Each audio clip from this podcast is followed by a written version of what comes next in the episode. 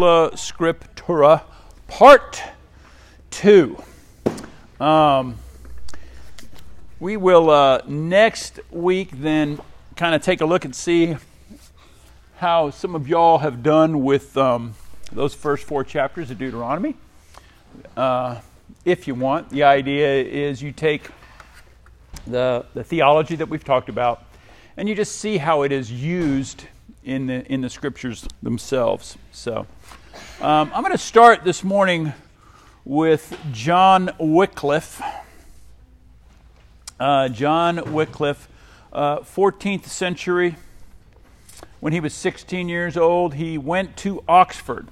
Not sure what college he was in at Oxford, but um, he excelled. Uh, he started a group they called the Lollards, but uh, he, he was really especially astute at interpreting the scriptures and that became part of uh, what drove him as a reformer. Um, he uh, translated the scriptures from Latin into the common tongue, so it wasn't a great translation, but it was one of the first translations. Um, and what happens when people start reading the Bible? Um, they compare it to what they're being taught. And I will remind you, if you're a member of Three Rivers, you have taken an oath, you have taken a vow. Your fifth vow is do you promise uh, submission to the government and discipline of the church? And do you promise to study its peace and purity? I Might have worded it a bit different. Uphold, uh, but to study, it, that, that word is in there, the peace and purity of the church. Um, and when we, when we go over that vow, I often tell you that, that the reason, one of the main reasons the mainline churches went liberal is because the congregation didn't follow that vow. The congregation thought uh, this person's been to seminary. They even used a couple of Greek words. They quoted somebody, uh, Who am I to question their theology? Uh, and so I remind members when they join that that's part of your job to make sure that what's taught in the pulpit, what's taught in our Sunday schools, uh, aligns with the Word of God. And so when I say peace and purity, we talk about the peace of the church comes with pure doctrine. Many people uphold peace over doctrine. And so, uh, uh, common evangelicalism, let's not go there. Let's not talk about this. This is controversial. Some people don't agree with this. Um, let's just all try to get along. Let's keep lowering the standards of what it means to be a Christian so that we all can fit in one tent. Um, uh, not so with the reformers. We have peace through the purity of doctrine and the purity of relationship. And so, uh, that being kind of our last vow, uh, it's important that, that that vow plays in to sola scriptura. So, it's why I give you notes. It's why um, I encourage you to, to, to, read the text before. Um, I'll never forget in California, um, had a, had a, uh, a single lady that joined our church. Her name was Dana. And I was preaching along, having a good old time, went off script, one of my famous rabbit trails. And I got done, and uh, she came up afterwards and said, just humbly, she said, You said this. And she had it written out word for word. I don't think that's right. I don't think that's what the scriptures teach. And she goes, I'm, I'm sorry if, if you know, that's not my place. And I just remember looking at her and saying, Dana, thank you for keeping membership vow number five. and she looked at me like, what? Peace and purity of the church. If I said those words, that is not true. And, and thank you for coming straight to me. Um, and uh, the next Sunday, I stood up and said, You know, when I was talking about this, I, I, I said this phrase, and that's not correct. It's not what the Bible teaches. Uh, and I'm sorry for the confusion, misunderstanding, misrepresentation. Um, and so, anyway, that, that, that's, that's where this doctrine starts to play out in our, um, our polity in our church government. Um, so, they would say the greatest work of Wycliffe was uh, his translation and um, there was this couple of poems written about him. One of them says, Of the book that had been the sealed up book, he tore the clasps that the nation, with eyes unbandaged, might look thereon and find their salvation. Uh, the Roman Catholic Church was so upset with him, their hatred so severe. He was uh, denounced by the Pope. There were five things that they denounced him for, and then uh, following, they started to persecute all of his followers. He, however, uh, died, but 40 years later, they dug up his body and they burned his bones. so uh, it's called posthumous uh, burning at the stake. Um, they sprinkled his ashes, and um, his followers and the reformers spoke of his ashes being put into the river, which was called Swift. Uh, they were carried by the Swift to the Avon, by the Avon to the Severn, to the Severn to the narrow seas, the narrow seas to the ocean. So the Reformers' teachings and message reached out into all England and from England into far distant lands. He was called the morning star of the Reformation. And though his bones from the grave were torn long after his life was ended, the sound of his words t- to times unborn, like a trumpet call, descended. So important were the scriptures to those who've gone before us that they risked their lives to make sure that you and I would have the true and right Word of God. Let's pray. Father, we do thank you for those who have gone before us. We have such liberties in this country. We forget often the cost of those liberties. But even more important, Father, may we hold your word as sacred, as more important than our feelings and our understanding. May we hold it above all other authorities. Father, we pray that we understand how the proper way to use it. We pray that you would give us hearts that are humble, open to be taught but also, Father, open to be corrected, to be challenged, that we might be willing and able to say, I believe this because this is what the Word says. And we may be able to, Father, even understand what the Word says in its proper use, in its proper context. Pray these things in Jesus' name. Amen as we continue talking about uh, sola scriptura, I have one other book that some of you might be interested in. I couldn't find. I had another book written by Robert Vasholz. and he, uh, Robert Vasholz, talks about canonicity in the Old Testament. So, again, it's quite a nerdy book, but he explains that in the Old Testament, uh, the writing of the Scriptures they understood. There was this general understanding that we are writing the Word of God. We are writing it down. And, and he goes about uh, the, the rule and how, and how, they, uh, how they kept it and how tradition and all of that was put into it. Um, this is uh, Inspiration and Canonicity of the Scriptures by R. Laird Harris. Um, he, he, if you've ever taken uh, Bible in a a secular institution or even in some Christian institutions, you've probably been given a couple of different theories about how the canon was put together. Um, one is uh, the, the documentary hypothesis, which is almost taken as truth in, in just about every liberal university. Um, and that is that the scriptures were written and then they were redacted. Over, over different periods, over different reigns of kings, um, they would come through and they would change it um, and so there were four main redactors. And I never forget, I was reading a, a commentary for study, I think it was in 1 Samuel. And, and lo and behold, the light went on that, okay, I may not want to trust this person because he wrote in the text, he said, the redactor did such a great job here that it's hard to see. and I just wrote in there, because maybe he didn't do anything. Um, but that there are so many ways that our scriptures are attacked. And the enemy knows that, that if, if he sows a seed of disbelief and doubt into God's word, the very, very start of his war against humanity was to sow a seed of doubt that God's word can be trusted. That God's word should stand above what I feel, what I see, what I think, what I long for. The very seed of doubt. And so there are so many ways that he's done that. Another way he does that, maybe not even in the intellectual, but in the denominational structures. And so you'll have people that say, well, that's just how you interpret it. There's a whole bunch of people that interpret it this way. And, and as a result, we shouldn't be dogmatic. As a result, how can you say if they say? And, and that's another way that the power of the word its authority gets undermined. So the reformers um, are kind of responsible for that, for what we called last week tradition zero, um, for uh, giving a Bible to a person uh, without the proper training. Um, when we started the church, all the men we went through the Heidelberg Catechism together, and the idea was that that uh, when a uh, when a, an officer was taught, when a child was raised, that they were given theology first, and then given the Bible.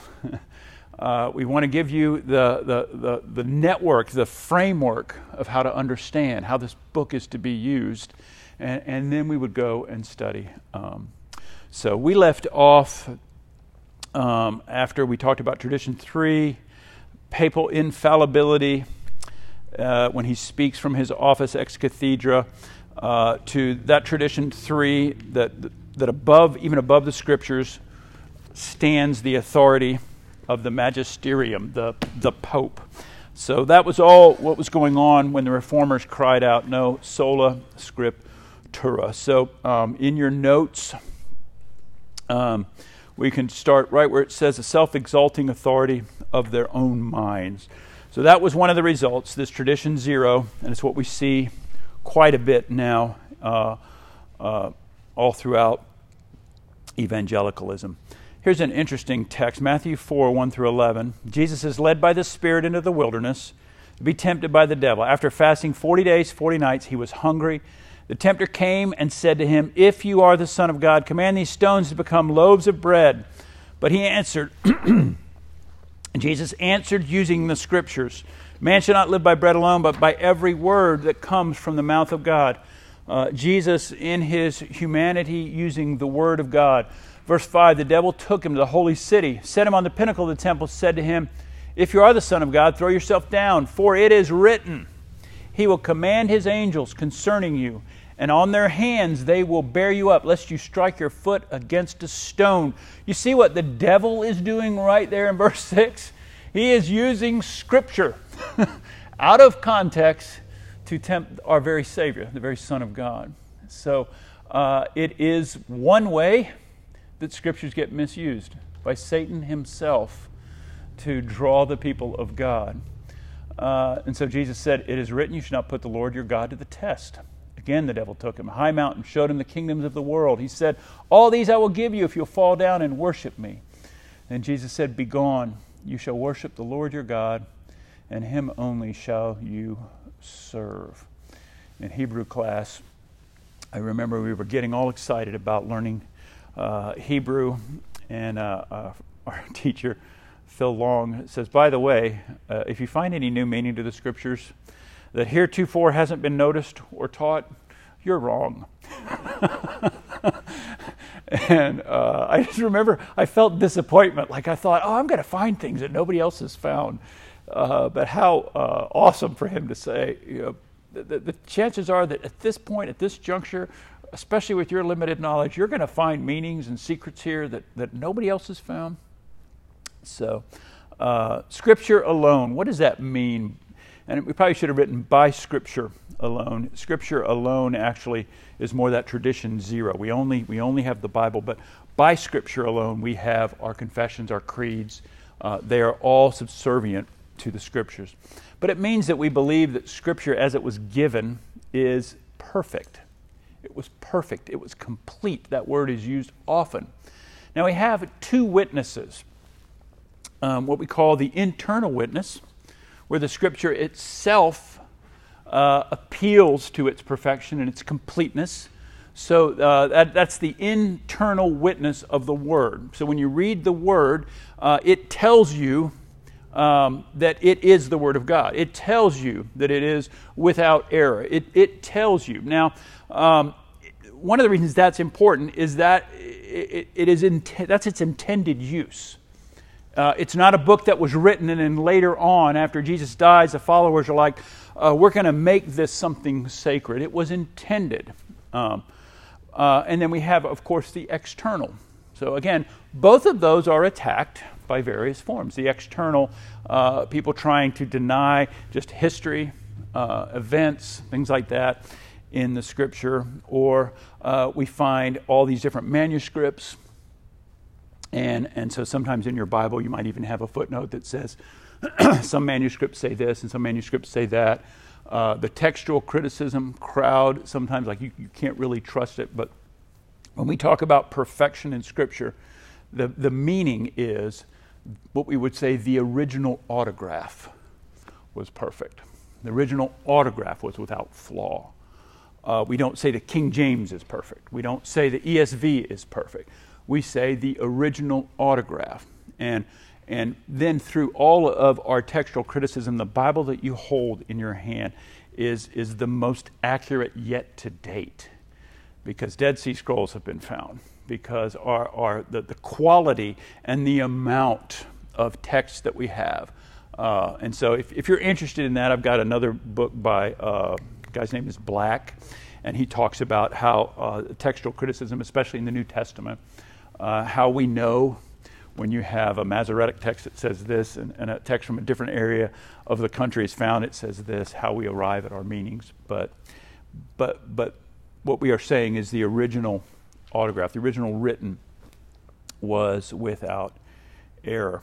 Um, what's great about all these other copies and manuscripts is where we find discrepancies, it's minimal. where we find any kind of discrepancy, it has nothing to do with the core of the Christian faith. Um, Wayne Grudem writes in his systematic theology Scripture contained all the words of God he intended his people to have at each stage of redemptive history, and that it now contains everything we need God to tell us for salvation. We trust him perfectly and for obeying him perfectly. Deuteronomy, the secret things belong to the Lord, the things that are revealed belong to us and to our children forever, that we may do all the words of his law. The, the scriptures are all that is necessary. The rich man and Lazarus Remember that? He goes and says, Okay, it, please let me go back and tell my brothers.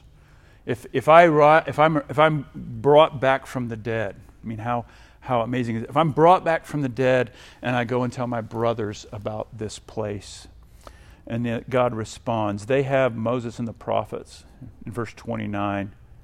They have Moses and the prophets. Let them hear them. And he said, No, Father Abraham, if someone goes to them from the dead, they will repent.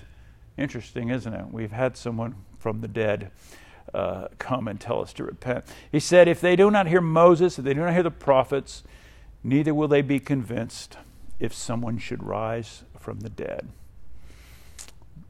Paul writes to Timothy in the pastoral epistles As for you, continue in what you've learned and firmly believe, knowing from whom you learned it, how from childhood you've been acquainted with the sacred writings, which are able to make you wise for salvation through faith in Jesus Christ.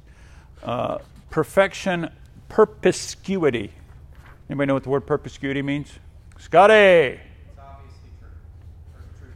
Yeah, truth is obvious, or it's funny, that word means clear. the word itself isn't very clear, but uh, perspicuity of Scriptures, Westminster Confession of Faith says, all things in Scripture are not alike plain in themselves, nor alike clear unto all. Yet those things which are necessary to be known, believed, and observed for salvation are so clearly propounded and opened in some place of Scripture or another that not only the learned but the unlearned, in a due use of the ordinary means, may attain unto a sufficient understanding of them.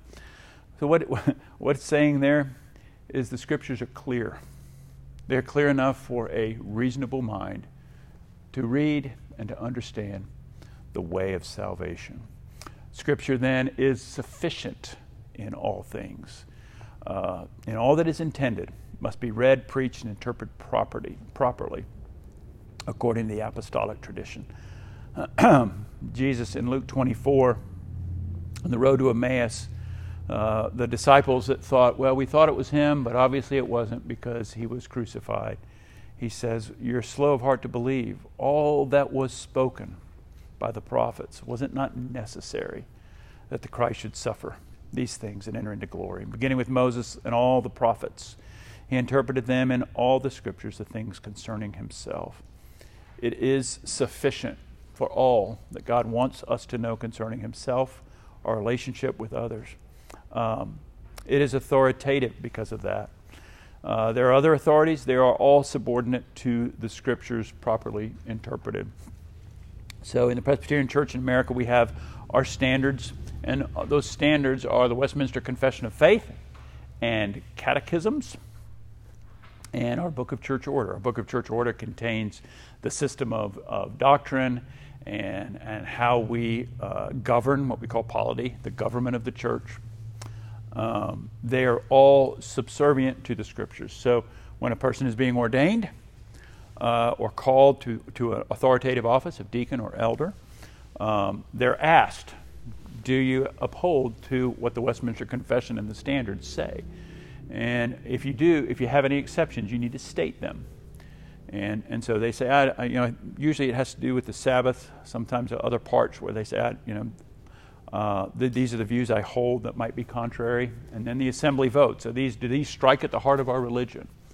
And occasionally someone might have a view that we don't think strikes at the heart of the religion, but they're asked not to teach it.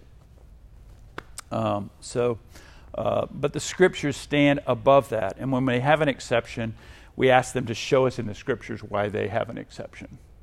Uh, what, what, what reading of the scriptures and um, so uh, so this means that we believe in the in what we like to call the three eyes of scripture that it is inspired um, first peter no prophecy was ever produced by the will of man but men spoke from god as they were carried along by the holy spirit Timothy uh, 3, 6, 2 Timothy 3.16, all scripture is breathed out. It's a beautiful word. That's one word, theopneustos. God breathes it out. It comes from him uh, and it's profitable. Here's what it's profitable for teaching, reproof, correction, training in righteousness. The next verse, so that the man of God may be thoroughly equipped for every good work. Uh, so, Scripture being inspired.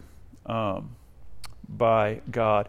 It's more, it's, it's not, you know, you might be inspired to make a painting.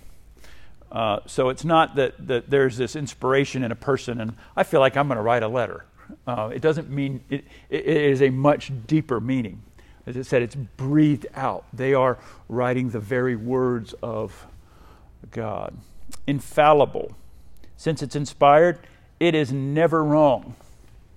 Popes were wrong. At one point in the Reformation, there were two popes. and so they were warring with each other. You know, it's like, okay, which one are we supposed to believe, guys?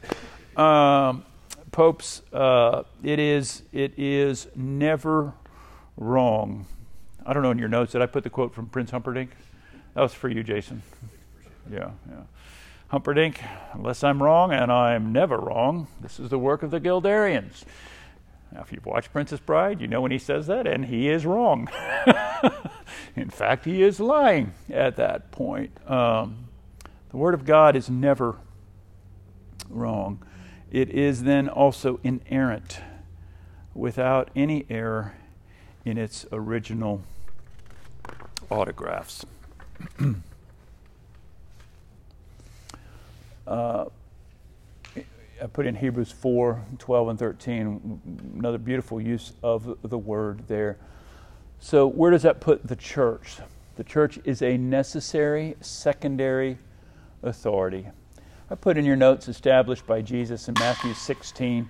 It, uh, that's wrong. It was established way before Matthew 16. Um, you, you see even structures as soon as Israel comes out of Egypt that, that there, are, there is a structure, there is rule, there is authority. There are elders, there are clans, and even in, in Exodus, you have um, uh, Moses' father, Jethro, saying, Moses, you know, it's not good for one person. Uh, you're like a pope, you're like a king, you're like prophet, priest, and king all in one office. Um, and, and then he's right. And so Moses takes men upon whom the Spirit dwells, even there in the Old Testament.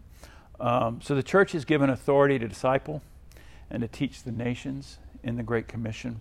Keith Mathison says the church is the human agency with the authority and ability to speak. Um, this idea that there's a whole host of Christians out there that don't belong to a church, it's terrible. It's wrong. It's not biblical. It doesn't stand in history. I, when people say that to me, oh, it's not important to be a member of the church, you know, it's just me and Jesus. I'm like, well, what about all the writings to the churches? What about all the encouragement to honor your elders? What about all these uh, structures that are put out there? Um, how do you do that?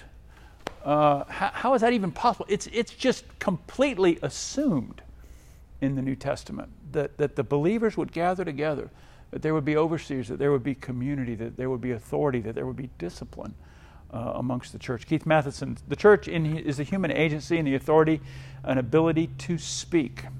The scripture contains the content of what she is to speak.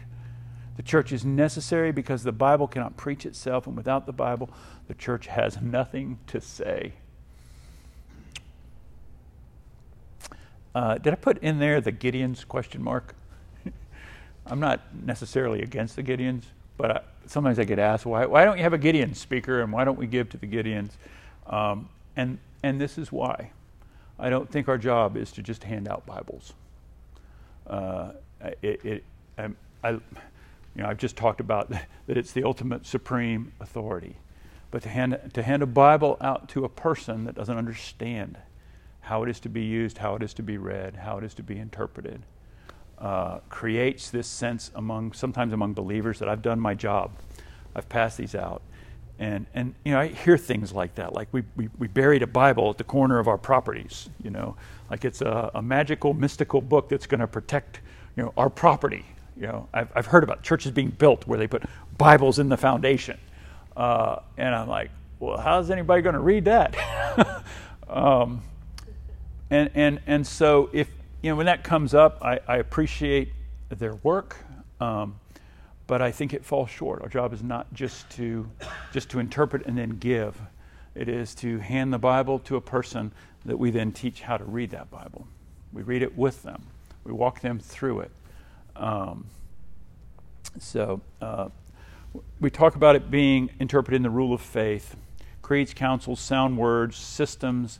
Uh, throughout First Timothy, Second Timothy, Titus, it, you, you read that there's a system uh, the gospel is to be entrusted. There are trustworthy sayings. The Apostles' Creed comes out as an early, early creed saying, This is what Christianity is. This is what we believe. The Nicene Creed in 325 uh, AD comes out uh, again because of these attacks against orthodoxy. Um, just a couple of concluding thoughts. Tradition zero, it has no power to settle disagreements. Tradition zero, meaning I am my own creed, I am my own council, I am my own church. Uh, it has resulted in many divisions in the church and an ultimate loss of the authority of the scriptures. If you're in a Bible study and people are encouraged to say, What does this mean to you? Uh, you, need to twi- you need to really push against that and say, uh, you know, What is this scripture teaching? How do I apply it? But in the sense that, that we read the scriptures and it's a reader response. Um, as Karl Barth, you know, Christian, said, the Word of God comes to us as we read the scriptures, right? And so, e- even that kind of subtle, you know, the Word of God comes to me as I read. This isn't the Word of God, and, and it's not. It's a it's a copy of the Word of God. Okay? It's a translation of the Word of God. Um, but but when he said, you know, kind of the founder of this neo orthodoxy, when he said, you know, the Word of God comes to you as you read it, um, this just a dangerous step away from the right authority of the Word. Uh, questions? Pat. I have a comment. A lot of people always want to know well, which version is the right version. Mm. And somebody once said it's the one that you will read. Mm. And I found in my life it's it's like there's a lot of versions, and there was a lot since I started when I became a Christian through those years. And it seems like the, the scripture versions are consistent in their meaning. Yes. Does that make sense? It does, yeah, yeah. Um, the, the different versions. One of the reasons I switched to the ESV, how many years ago, Tammy? 20? Been a while. I was using NIV because I love the way it sounded, but there was on occasion I would say, "Oh, I don't like this," and it wasn't just me as some kind of Hebrew scholar. You know, it was it was other people before me that I was reading, uh, and then I'd found that that if I if I did that, I was afraid that I was telling the congregation, "You really shouldn't read it." you know, because our pastor is correcting this and this and this. And so I, when I made that switch, but also our language changes too. Yeah, that's what I've noticed. Yeah. yeah. Like the Living Bible, you know, that was such a, a popular version. Yeah. It just fell out. Yeah. Yeah. I think the typical reform stance is what's called a literal dynamic translation. That's what the ESV falls under, King James Version falls under, I believe the NASB does too. It's typically.